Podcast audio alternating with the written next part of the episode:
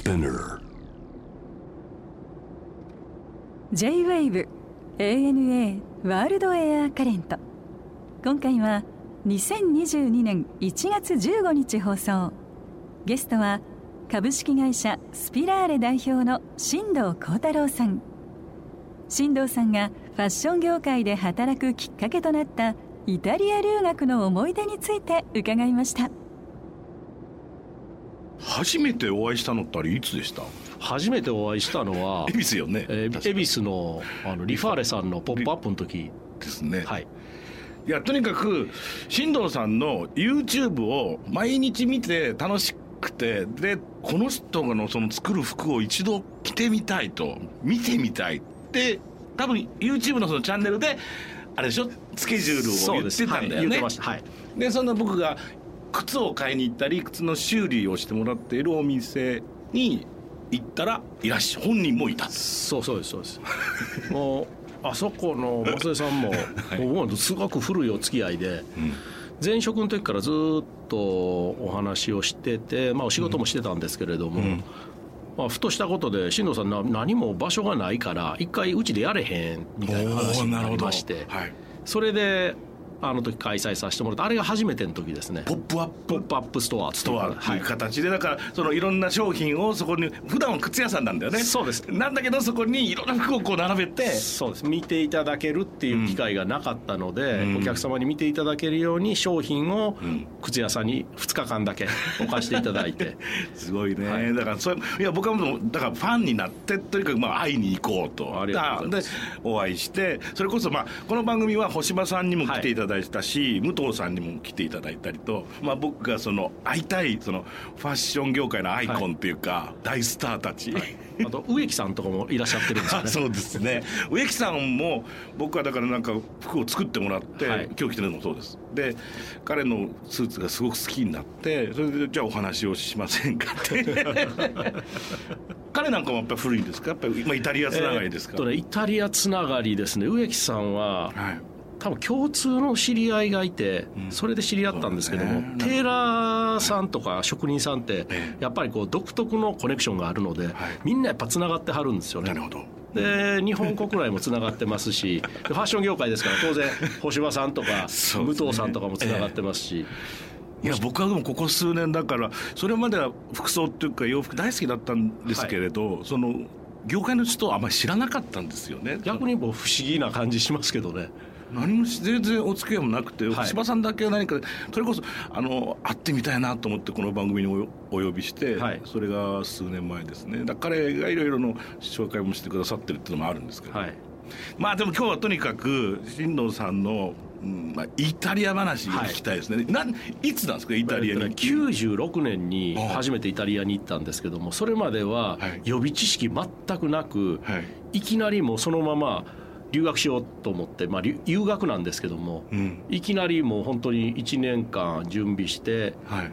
行ってそのままもう2年かさ2年帰ってこなかったんですかね、それは何歳の時？えー大学生ですから22とか3ぐらいの時ですね。それは大学を終えてすぐってでことなんですか？大学、ん。在学中に大学中に、休学が無料だったんですよ。うん、じゃあ休学して2年間イタリアに行って学生生活を延長して、であと1年行って卒業してっていうような、そういうプランニングにしたんですね。なるほど。でもともとファッションが好きだったので、ん。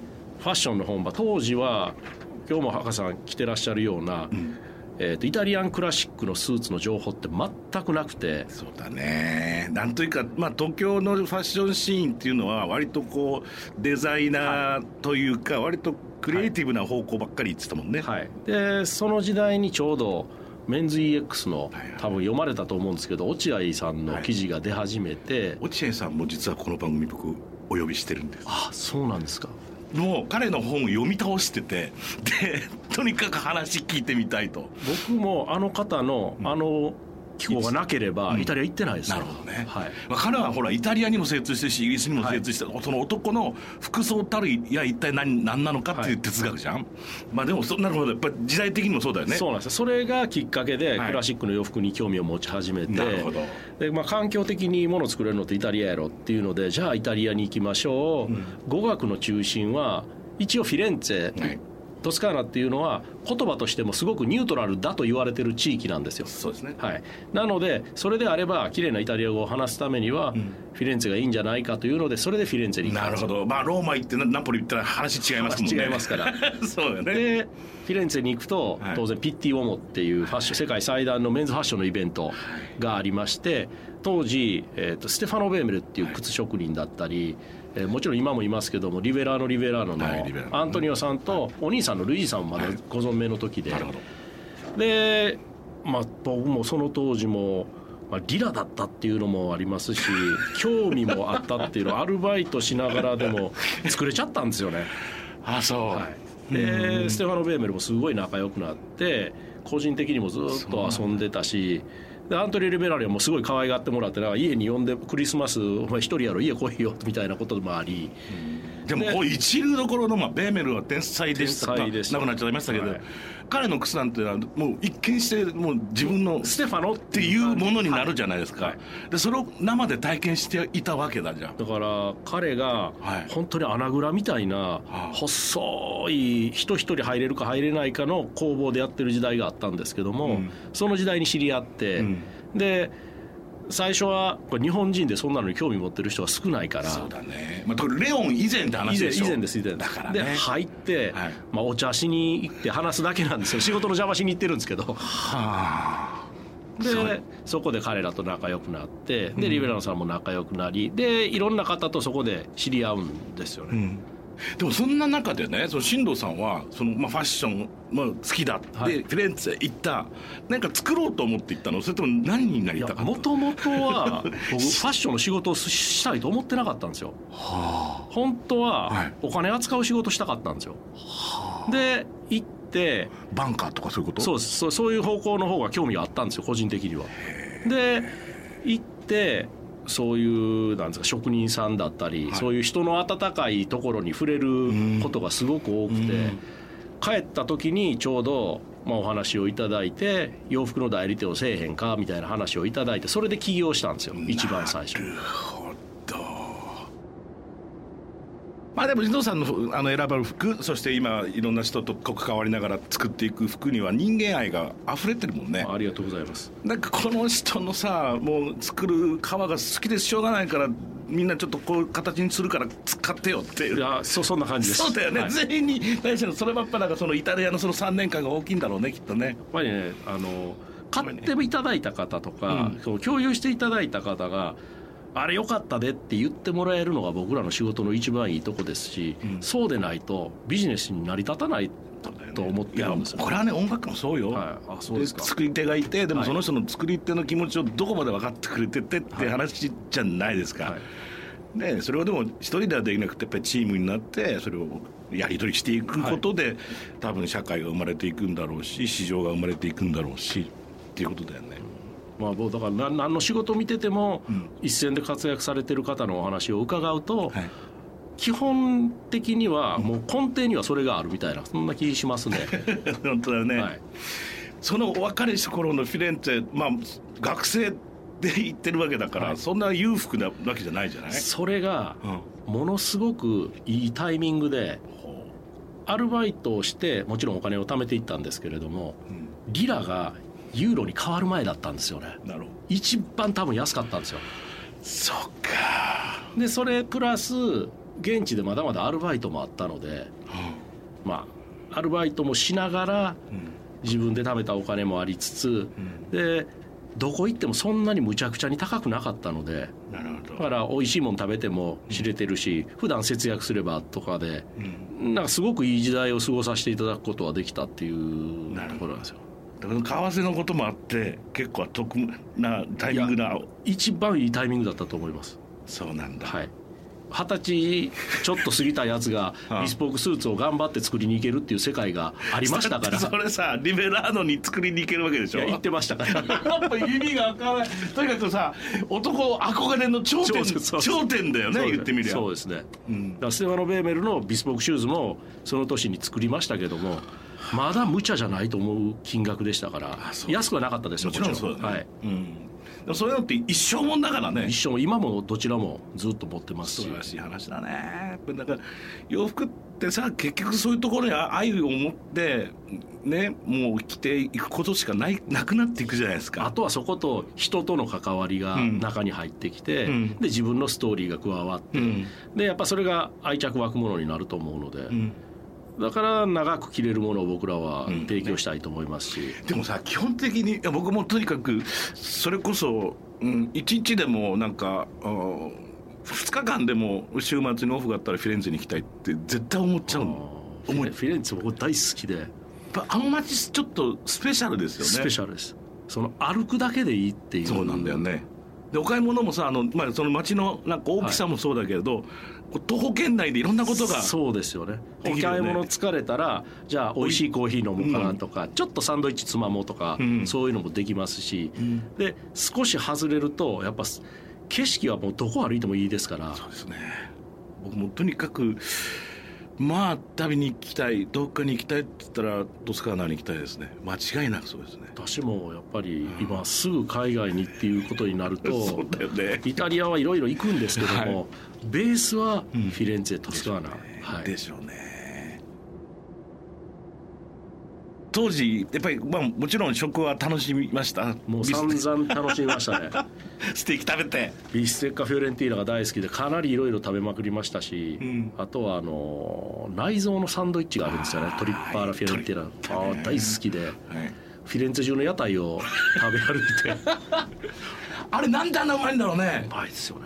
下処理がいいのか匂いはしないし。ね。本当ああれれをを煮込んでまなんかさなんか我々大阪にとってのさなんかもつのさそうなんですよ。煮込みみたいな話じゃない要するに。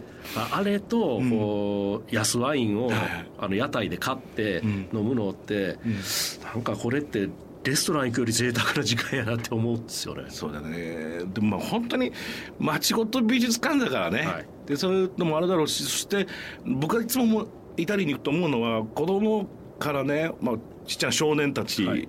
からじいさんまで、なんでこの人たちはこんなにこう色使いだったりなんかこうちゃんとしてんだろうと思うんだけどそれは僕な何か教育が違うのかしら、いや僕それに関してはずーっとこう謎なんですけども。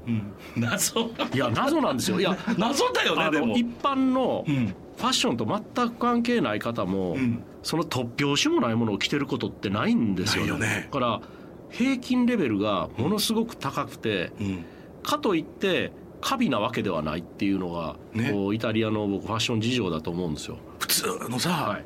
なんかまあだから要するにブグレーのトラウザー履いてでなんか普通に白いあるいはブルーのシャツ着てなんだけどふいっと入れてる差し色のさカーディガンの綺麗だったり、でね、はい。ドキッとするっはい、てのあるじゃないですか。あれやっぱり街あまあそれはあるよな。あの街に。あの街の色の感覚にを生まれた時に。生まれた時から見てるわけだもんね、それは絶対大きいよね。で休みの日にフラッとしたら、はい。い、つでも美術館行けるんですもん子供でも。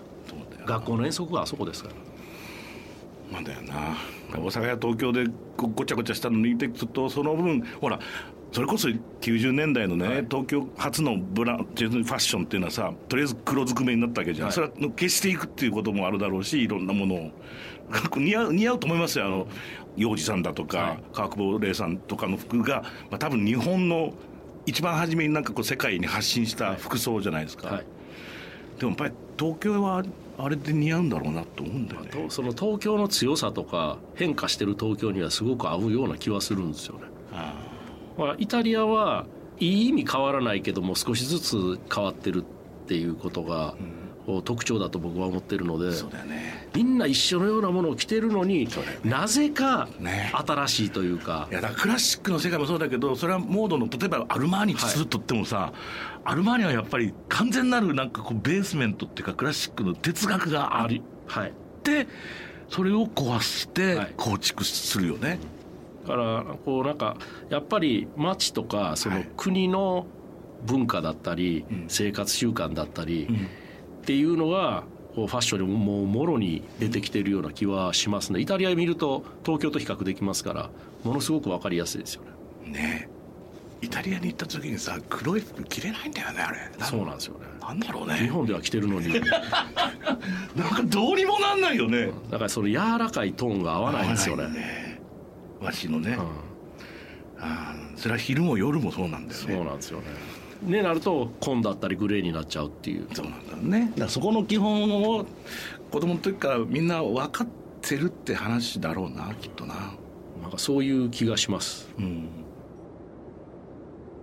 ピッティは、えー去年はなかったんですか？去年はなかったですね。だからここ2年ないんですかね？えーっとね一応昨年の6月かななるほど、6月は開催はしてたみたいです。うん。でも ePIT って言ってデジタルでつながったり、まあ、現実もあったみたいリアルもあったみたいですけどもやっぱ行ける人が少ない。数人の数が少ないですよね。えーっと新野さんはピッティはどれぐらいその関わってらっしゃったんですか？私はだから96年の時からずっとまあそれは観光客として、うん。でビジネスとして開始してからは1999年が仕事として行った一番最初だったと思いますね。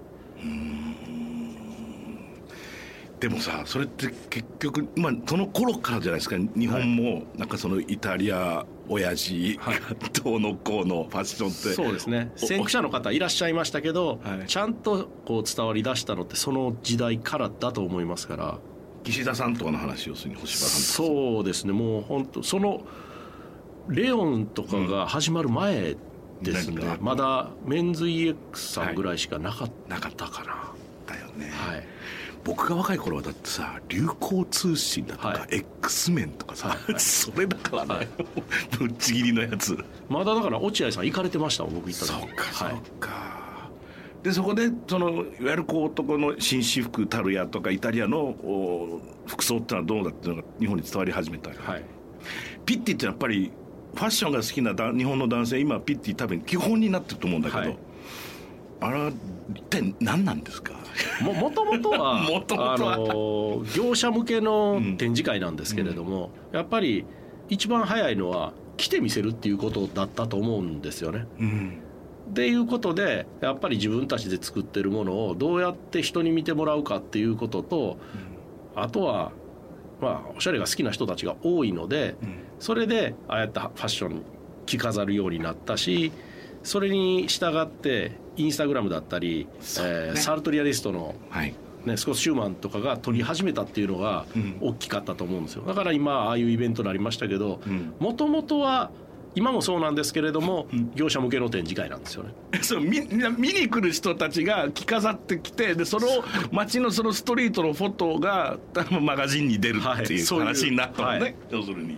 でそこをなんか皆さんなんかこう僕らはそれこそ東京で雑誌で見てピッティに集まってる人たちの服を見習えみたいな、イベントみたいになっちゃったんですよね。いつの間にか、うん、でもそれでも真ただ中にいらっしゃったわけでしょ。はいそれからやっぱり東京を中心とした日本のファッションの世界ってガラッと変わった変わりました？ガラッと変わってますしその日本のファッション業界がなければあそこまでイタリアのファッションも変わってないんじゃないかなっていうのはすごくありますね。だから以前 あの出られてた武藤さんとか星葉さんとか、うん。ああいう人たちが行って、まあ、武藤さんなんかはビームスさんですから、はい新しい商品を開発してこういうふうにするべきだっていうことを提案される方なんで、うん。そういう方たちの方がより深いことを考えてたりうん。するので、日本側から行ったリクエストだったり開発されたもので、うん。世界に後で広がったものってたくさんあるんですよ。はあだから日本人特有だね特有ですしと特技っていうかさ。研究熱心まあですから。そうなんだよね。うん。でそれ以上のものをもう今出してしまうっていう、うん。まあ、そういうのはあるような気しますね。本当。釣りはいつから始めてるんですか？釣りはね、うん。子供本当に小学校ぐらいからなんですけども、ずーっとまあ二十歳ぐらいからやってなくて245からしばらくお休みしてて、ん。でイタリアにふと行った時にあ確かアルノ川ってブラックバス釣れるよなと思って竿を持ってったんですよ。そもそもバスから入ってるわけ？このちっちゃい時。そうそうです。あちっちゃい時ですなるほどね、うん。であのブームの頃ブームの頃です。80年代の。はい。はい。で、まあ、ブラックバス釣れるんやったらやろうと思ってはい。すごい細いタックルを持ってったんですよバス用の。うん。やってたらまさかのヨーロッパオオナマズが釣れてアルノ川ってでもさ釣りしてる人いる？いやいるんですよそれ。そうが。なんだ。な何箇所か釣りする箇所があってなるほど。そこにはいるんですけどもちろんライセンス買ってやるんですけども、はいはい。ね。でその1メーターぐらいのやつが釣れたんですよ。ナマズが、はい。釣れた日にその場で竿を折られて。太すぎて。そりゃそうよな、はい。ブラックバス釣るやつと話が違うよね。バキッと割れて。きついねそれ、はいまあ、そんなんで、まあ、む今行くと朝釣りして、で10時ぐらいに上がってそこから仕事に行くっていう。だって今日も釣ってきたでしょ？今日も釣ってきました。今日は坊主ですけどね。そういう僕も昨日は朝3時半に出発しましたからね。はい、5時からもうタイ釣ってました。僕あの昨年は1か月間高知に滞在してましたから。ねでどうなった？赤目はい赤目は最後の回で狙ってはい。かけたんですよ、あ。かけたんですけどもあスプリットリングとはい。針まっすぐになって帰ってきましマジですか？たそれも6番はい。にわかります。スプリット6番に46の針まっすぐマジですか？えファイトはどれできたの？3分ぐらいで前にバーンと突っ込んできてあもうこれいけるわと思って巻いたら、思いっきり走られてルアー飛んできたら後ろのフックなかったです。でどでかかったってことだね。でも90ぐらいです。ね魚見ましたけどスプリットリングが C になってまし C にまあそれはしゃあないな。まあでもまだ狙いますからもうら赤目は。だからもういつから行くかというので。もういやあのね赤目やりってさもう気触れてますよね。もう気触れてますね。何回坊主でも言ういいですもんね。いやダメです。ダメ。やっぱ釣れないと寂しいですよ。そうね、これはでも釣りって全て共通することだよね、だってさいっぱいたくさん釣っても意味がないわけだよ。それは量になっちゃうからね。あとはまあやっぱり誰と行って楽しむ楽しむのが一番大事です。それはそうだよね、どうなんですか、まあ、去年ってどっか行きました外国外国は一切行ってないです。僕もそうですよね、まあみんながそう。みんなそうですよね。みんなそうですよね、音楽の業界もファッションの業界も、まあ、ある意味その肉体的にこはい。う移動して、うんなんかこう物事を動かすってことはなかったわけじゃないですか、はい。今年どうですか？少しはこう動き出しそうなんですか？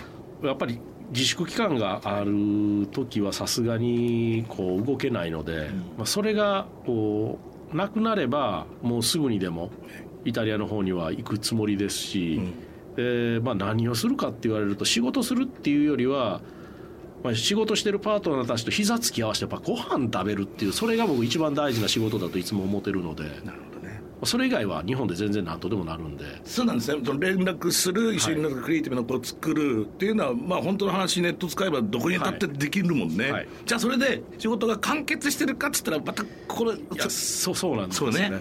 やっぱ膝つき合わせて、アホなことを話して、で家族のこと話して、美味しいもん食べて、よかったなって言ってやるとちょっと違う仕事がまた違う質の仕事ができるんで、それができないのがやっぱ寂しいんでもう空いたらすぐに、とりあえずフィレンツェかな、まあ、フィレンツェ、まあ、ぐるっと回ると思います。はいイタリいアですね。